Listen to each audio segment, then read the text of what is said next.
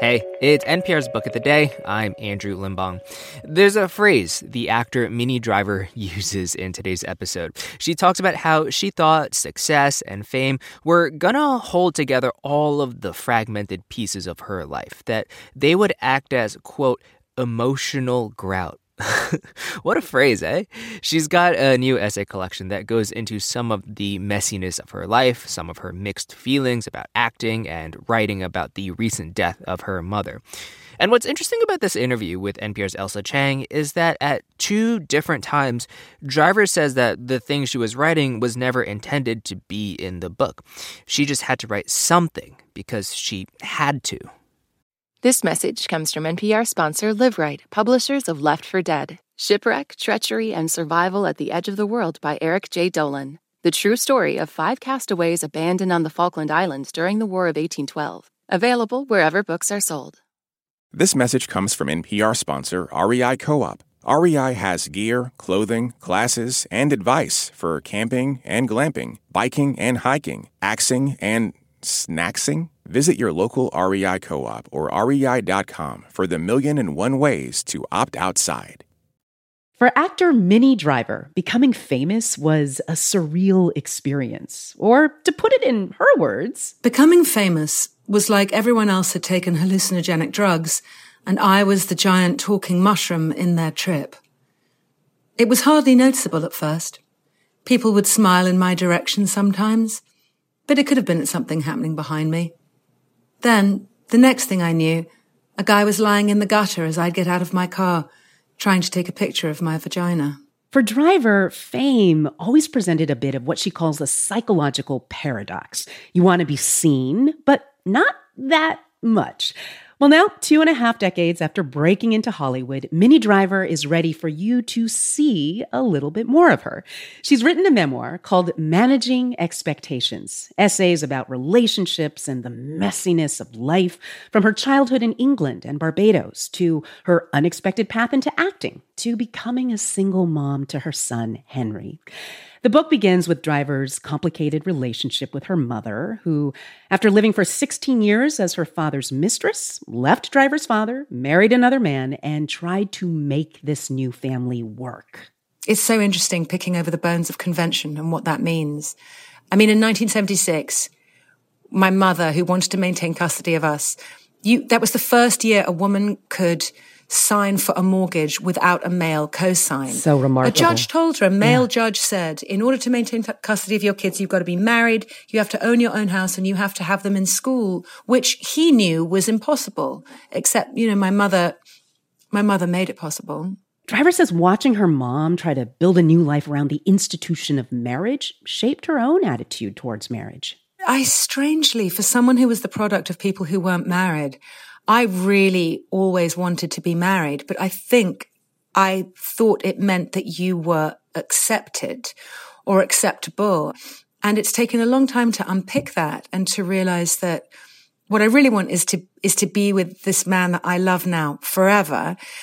I want a party. I want my friends to come together for us to dance and for us to tell stories. And I want that. I want the ritual so many of these stories are about how what we want in relationships evolves as we evolve. I was so struck when I was reading the bit about the Minnie Driver from two and a half decades ago describe her relationship with Matt Damon. This is right after you filmed Good Will Hunting. And, you know, I related to that impatience you felt for love and work and happiness to all come together in some shimmering trifecta. But I also understand years later, you know, how very hard that is to find and maintain. I just I wonder if it's even possible. You know, it's like mm-hmm. to to for anything to be 100% all of the time, your work, your love life. Yet we have this expectation of ourselves as people to do that. Um, so invariably when I, you know, when I fell in love with my boyfriend now and Henry is happy and healthy. I'm looking around going, Oh my God, something's going to collapse. I have those same feelings, yes, about my own life, yes. but I mean, there's always something that's falling apart and there is always something that is going fine. And I believe 100%. that is, that is just life. Um, this book also is very much about your relationship to acting and how doing this thing that you love has sometimes resulted in inattention to your inner self, as you wrote, because you know, you're paid to constantly inhabit other people. So when it comes to just being Minnie, the normal person, when do you feel most in touch with her, that inner self? Well, it took a while to actually feel that that that that person had currency that was apparently as valuable as being a famous movie star. Um, because I definitely drank the Kool Aid and felt like fame and success were going to act as some sort of emotional grout in between all the fragmented parts of my life. But when I did not figure it out, but realize, um, realize that life just simply had to be more. Once I actually paid attention to, to, to creating my own roots, that's when my life changed so much and I could actually love acting as part mm. of this brilliant, um, as this brilliant, oh, I'm going to use some dreadful word like tapestry, but like, but like some tapestry, you know, that it's, it's full of, it's, that it has its, it has its wonderful place in amongst all this other stuff, all this other context of being a human being. And that's when yeah. I really, I think, started enjoying it and loving it. Well, I'm so happy to hear you in that happier place. If I may return to your mother, um, I understand that she died while you were writing this book.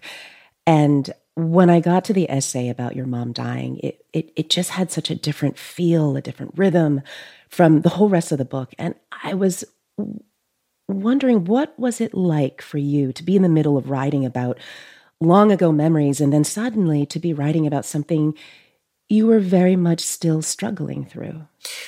To begin with, I was like, well, this book is this book is done. Like I can't, I can't finish this book because the whole, um, I will never be happy again was my feeling.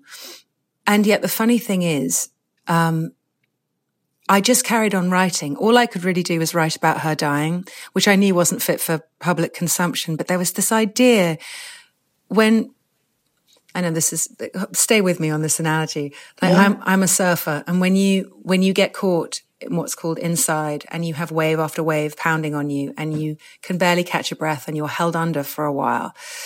All you can do is relax and just know that it is going to pass. And if you can just stay in it and just be as present as you possibly can, you will come out the other side. Hmm. And I suddenly realized that that's what this, this writing around grief was. And if I just kept writing, I would eventually hit sort of the edge of the universe of that particular expression of grief, which is exactly what I did.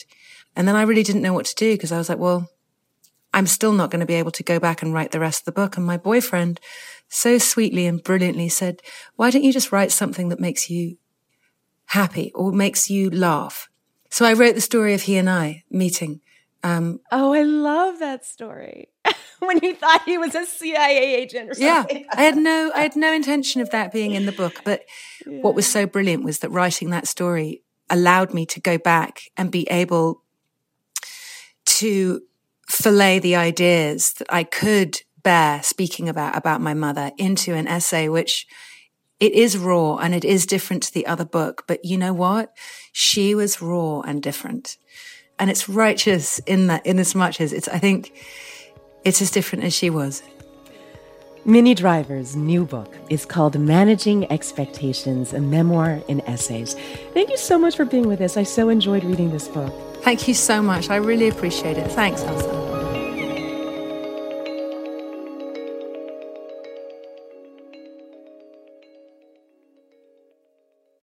This message comes from NPR sponsor Vuori, a new perspective on performance apparel. Clothing designed with premium fabrics, built to move in, styled for life. For 20% off your first purchase, go to vuori.com slash NPR.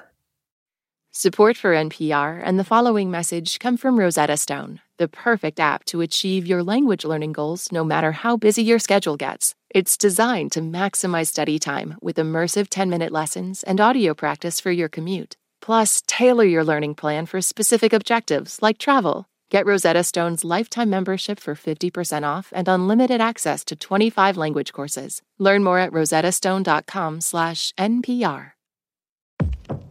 In this country, some truths aren't self-evident.